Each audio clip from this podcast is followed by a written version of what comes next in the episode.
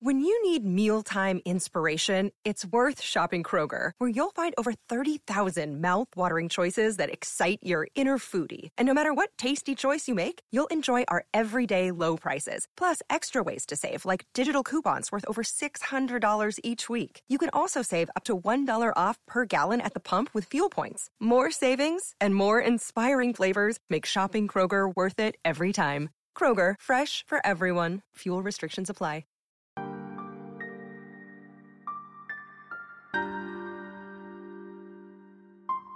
Lillian Alling hated America.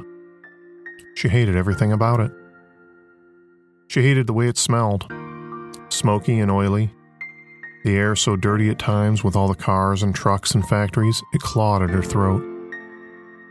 She hated the noise, the clatter and thrum of New York City that grated on her ears and set her teeth on edge. She hated how crowded it was, the way people brushed up against her on the street, bumping her out of the way as if she didn't matter, as if she weren't even there. The people here were so rude, so uncaring. Some people would later claim that it was the other way around, and that Lillian had this sort of prickly personality where she'd snap at you just for looking at her the wrong way. She worked as a servant, and her employers treated her like a servant. The work was backbreaking and demeaning, and she felt so tired all the time. Lillian hated the food. The taste of it all so alien to her that it made her want to retch at times. She hated English, the way it felt thick and clumsy on her tongue. Nothing like the sweet poetry of her native language. She hated being so alone. So lost and alone it sometimes felt as if she were drowning, and all around her were a city full of strangers, gleefully watching her sink into darkness. She hated everything about this country she'd traveled so far to get to, and now there was only one thing she wanted more than anything in the entire world, to go home. There's a lot about Lillian Alling that we don't know. We don't know where she was from originally, not exactly. Eastern Europe, that's for sure, but where exactly? We don't know. She might have been Polish, or Estonian, or maybe Russian. Her name might have been an anglicized version of Olejnik, or it wasn't. And we think she was 30 years old back in 1927. And that she emigrated from wherever she came from to the U.S. a couple of years earlier. Life was hard for her, we know that. Basic survival was a constant struggle, and she barely had enough money to feed herself, much less purchase a ticket to sail back to her homeland. Some stories say she might have had family that was relocated to a Russian gulag. Others say she was just desperately homesick. Whatever the circumstances were, Lillian eventually reached her breaking point, and she decided she was going home no matter what. We know she began to frequent the New York Public Library. Whereas other patrons asked for different kinds of reference material, Lillian only wanted one thing: maps. Lots of maps. Every day she returned again and again, asking to see the maps. She'd trace her coarse hands over the pages, copying notes and features of the landscape on scraps of paper. In what is considered quite a feat of cartography for a total amateur, Lillian painstakingly came up with a route that ran through New York State, all the way to the forests of Minnesota, before veering north up into the Canadian prairies, and from there through the mountains of British Columbia, and then pushing on further north. The Alaskan Yukon looked particularly daunting. She knew this in advance. But she also knew that if she made it that far, then home, beautiful, beautiful home, was only a short distance further. She could make it. She felt certain she could make it. It's only when her fingers reached that narrow strip of blue at the edge of Alaska, that 50-mile stretch of frigid water called the Bering Strait, that she knew she'd eventually run into a problem. But if she could make it that far, and she knew in her heart that she could, then she surely could figure out a way to cross that narrow stretch of blue. So narrow that she could cover it on the map with her palm, stretching her fingers across to touch her ultimate goal. Although Lillian spoke English fluently, whenever people asked her what she was doing, she would only give the same terse response. I go to Siberia. So it went that on a bright spring day in 1927, Lillian Alling stood up from her table at the library, returned her maps to the desk, and left for the last time. She tucked her dark hair into her headscarf and drew her shawl up over her narrow shoulders. Then Lillian, this tiny wisp of a woman just under 5 feet tall and 100 pounds, with her notes and her meager supplies tucked into a tiny shoulder bag, began walking to Russia. I'm Nate Hale on the way through the woods to Grandma's house, and this is The Conspirators.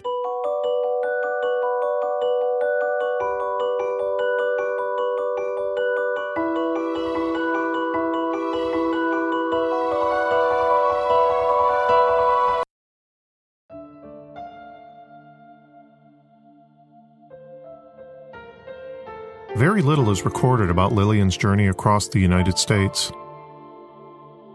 We know that she made it all the way to Chicago on foot, then to St. Paul, and from there up to Winnipeg, and from there to Vancouver. We know these things, but not much else. In that respect, maybe Lillian had a point. Americans didn't seem to care enough to pay much attention to this strange, determined woman as she walked across the country and out of it. The next occasion when we know someone came into direct contact with Lillian was when she was already up in the Yukon and nearly halfway to her ultimate goal. On September 10th, 1927, Bill Blackstock was startled to hear a knock on the door of his cabin. He was stationed in a remote telegraph outpost in central British Columbia, along the Yukon telegraph line, and he never got visitors. And why would he? There was no other human around for as far as the eye could see. They kept the telegraph stations spaced out by about 50 kilometers each in order to maintain the more than 1,600 kilometers of telegraph line. He was stunned when he opened the door and saw a tiny woman dressed in rags standing there. Her brown skirt in tatters, her shirt dirty and torn, her running shoes split open from wear. I go to Siberia, is all the woman would tell him when he asked her where she came from. He allowed her in to warm herself, and while she stood there shivering and looking completely out of place, he sent a message to the police about her. A constable named George Wyman hiked the 33 kilometers from Hazelton out to the cabin. He didn't know what to make of Lillian. She was as thin as a skeleton, and all she had with her was an 18-inch iron bar she kept with her for protection, and a tiny black satchel containing a half-dozen sandwiches, some tea, a comb, and a few other personal effects. It took her a long time before she would respond with anything other than, I go to Siberia. But eventually Constable Wyman got the woman's name and just enough information to realize to his amazement that she had walked all the way from New York. Constable Wyman tried to reason with the woman that she couldn't possibly continue her journey.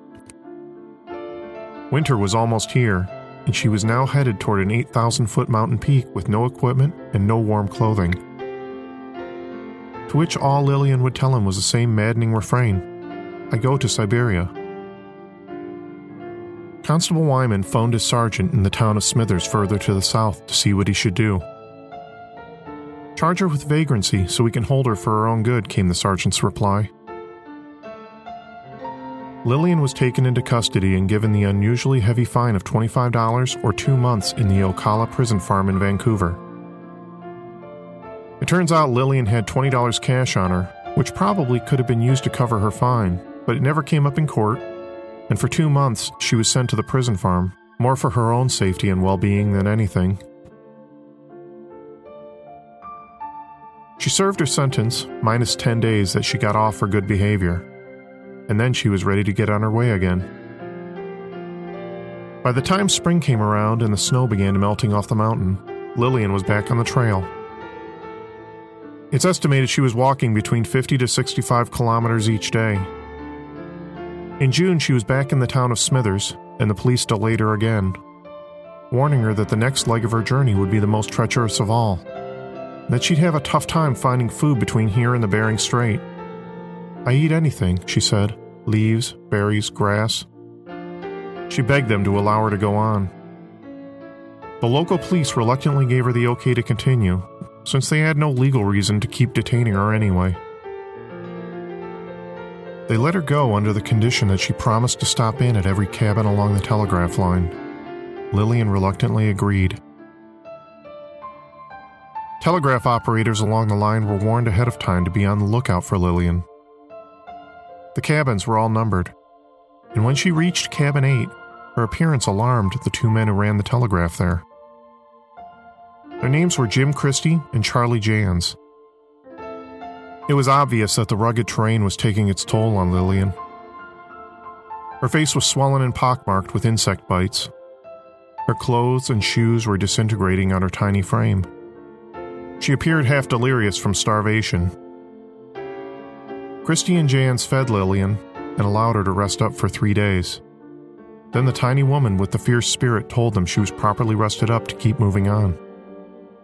Before she left, the men gave her 2 gifts, a new kerchief to replace her tattered shawl, and Jim Christie's prized black and white dog, Bruno. Lillian was delighted with Bruno, and she thanked the men profusely before heading back out on the trail.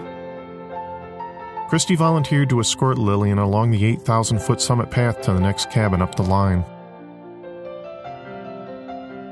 Further ahead, a man named Drysdale Scott Ogilvie set out from cabin 10 to rendezvous with them at cabin 9, but he never got there. When Ogilvie never showed up at cabin 9, his colleague Cyril Tooley met with Jim Christie, and the two men went looking for him. Okay, round 2. Name something that's not boring. A laundry? Ooh, a book club. Computer solitaire, huh? Ah, oh, sorry, we were looking for Chumba Casino. That's right, ChumbaCasino.com has over 100 casino-style games. Join today and play for free for your chance to redeem some serious prizes. ChumbaCasino.com. No purchase necessary. Void where prohibited by law. 18+ terms and conditions apply. See website for details. They found his body face down near a riverbank. Somehow he'd fallen into the water and got swept away. When Jim Christie broke the news to Lillian, her dark eyes filled with tears. It was the first time she showed any emotion other than steely determination. Later, so the story goes, after they buried Ogilvie in a clearing near Echo Lake, Lillian visited the man's grave. There, she laid a handful of wildflowers at the foot of the grave and said a silent prayer, before turning away and heading back on her path. At least that's one version of the story. There's another version that paints Lillian in a much less flattering light. Some people say the story about Lillian and the wildflowers is a bunch of bunk, and that instead, upon hearing about Ogilvy's death, she shrugged it off and told Jim Christie that the man was an idiot for trying to help her. To be honest, from what little we know of Lillian's personality, the latter story doesn't seem all that far-fetched. At some point along her journey, Bruno the dog drowned. When Lillian arrived in the town of Atlin near the British Columbian-Yukon border, she brought Bruno's body with her.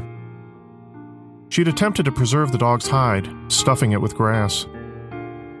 When someone in Atlin asked her why she was carrying the stuffed dog with her, she snapped at him that Bruno was her only friend, and where she went, he would go forever after. By October 1928, roughly 20 months after she'd first set out from New York, Lillian reached Dawson City in the Yukon. There she spent the winter working as a waitress, living alone, and using her savings to repair a small rowboat she bought. She was a mystery and a curiosity to the people of Dawson City, but Lillian went out of her way to avoid forming any personal relationships with anyone. By spring, she was back on her way, She brought the boat with her, and she used it to cross rivers and other waterways when need be. People attempted to help her whenever she allowed it, that is. Lillian was something unique. A bit of the unexpected in this harsh wilderness. This strange, silent woman wearing a pair of men's mismatched shoes. It was apparent to everyone who helped her get the boat in the water. The woman didn't have any experience with boats of any sort, nor did she seem to have a clear understanding of how to row one. Yet somehow, she kept going. In spring of 1929, Lillian loaded her little rowboat with supplies and set off down the mighty Yukon River. Destination, the Arctic. She still had another 2,600 kilometers to go before she reached the Bering Strait. When she reached the mouth of the river, she abandoned her boat on the beach and continued overland from there. A few months later, some Eskimos reported seeing the bizarre sight of a tiny white woman dragging a two-wheeled wooden cart containing a dead dog carcass toward the strait. That's the last confirmed sighting anyone had of Lillian. After that, all we have is rumor and conjecture. No one knows for certain if Lillian ever reached the Bering Strait, nor what happened to her next after that. In the years that followed, Lillian's story gained a level of fame that would have shocked even her. Many articles were written about her, as well as a fictional novel and even an opera. Many writers tried retracing her steps to find out what happened to her. But there are only a couple that may have succeeded. One of them was a writer from California named Arthur Elmore, who had been stationed in Manchuria during the waning days of World War II. There, he met and befriended a Russian soldier. The two remained friends, and in 1965 the soldier invited Elmore to visit him at his home in Yakutsk. There, the soldier told him a very strange story. He said back in 1930, when he was about 15 years old, he lived in a small Soviet town named Providenya, near the edge of the Bering Strait, about 190 kilometers from Alaska on the other side. Late one afternoon, while he was running an errand for his mother near the waterfront, he saw a crowd gathered. A number of soldiers and other official-looking men were present, and they were questioning a woman and three Eskimo men. Elmore's friend went over to see what was going on. The woman was dressed strangely, in tattered clothing that looked American, or maybe European, and she had just climbed out of a deerskin boat that still bobbed in the water behind her. When the woman reached shore, she went to her knees and kissed the ground. She told the official she had come from America where she had no friends and had been unable to make a living, and that she had walked a long way to get here. The officials led the woman and the Eskimos away, and the young man never saw them again. Did Lillian make it? If the story can be believed, then it's certainly her. But that second-hand story is the only account that Lillian ever reached Russia. No official records have ever been located to corroborate the tale. In 2012, a writer and outdoorsman named Lawrence Millman attempted to follow Lillian's trail through the Yukon as much as possible to see if it could actually be done. Millman is an experienced hiker, and he was surprised at how difficult the journey turned out to be. Every step of the way along the Telegraph Trail, he found himself constantly attacked by swarms of horseflies and mosquitoes. Much of his path was blocked by impenetrable undergrowth and devil's club, a plant covered with painful clawed spines. After 5 uncomfortable days, Millman finally gave up. He continued tracing her journey, but he was no longer hiking her path. He met a few elderly people in towns and villages along the way who actually met Lillian, and who confirmed that she had come passing through. But the further along he got, the more Millman began to run into the same dead ends with Lillian's story that other writers before him had encountered. He knew the story by Arthur Elmore about the mystery woman and the Eskimos. But by now, Arthur Elmore was long dead, and that was where the story ended. That is until by chance Lawrence Millman got a job as a guest lecturer on a cruise ship that took him north to Siberia. One of the ports the ship docked in was a little town called Providenya, the very same town Arthur Elmore's Russian friend claimed he'd come from. One afternoon, Millman looked around town, hoping to find some elderly resident who might remember the strange woman who reached their shores, but to no avail. He did eventually find his way to a small, unkempt cemetery, and there he found a gravestone that hadn't been tended in many years. Cleared away the lichen and weeds that had overgrown the stone to read the words etched on it. There was a name, Lilia Ivovna Alling, and there, below the name, were the Russian words, Konets Puti. Here, the journey ends. The Conspirators is written and produced by me, Nate Hale, an entirely fictional identity. Thanks so much to all my loyal listeners for following me on my own journey and trying to make this the very best podcast that I can. If you're willing to follow along with me a little longer, I invite you to let your friends and family know about the show, and to please subscribe and leave me a positive review on iTunes. It really does help me out. You can also always listen to the show on Stitcher, the Google Play Store, and of course our website, theconspiratorspodcast.com. Thanks again, and happy trails.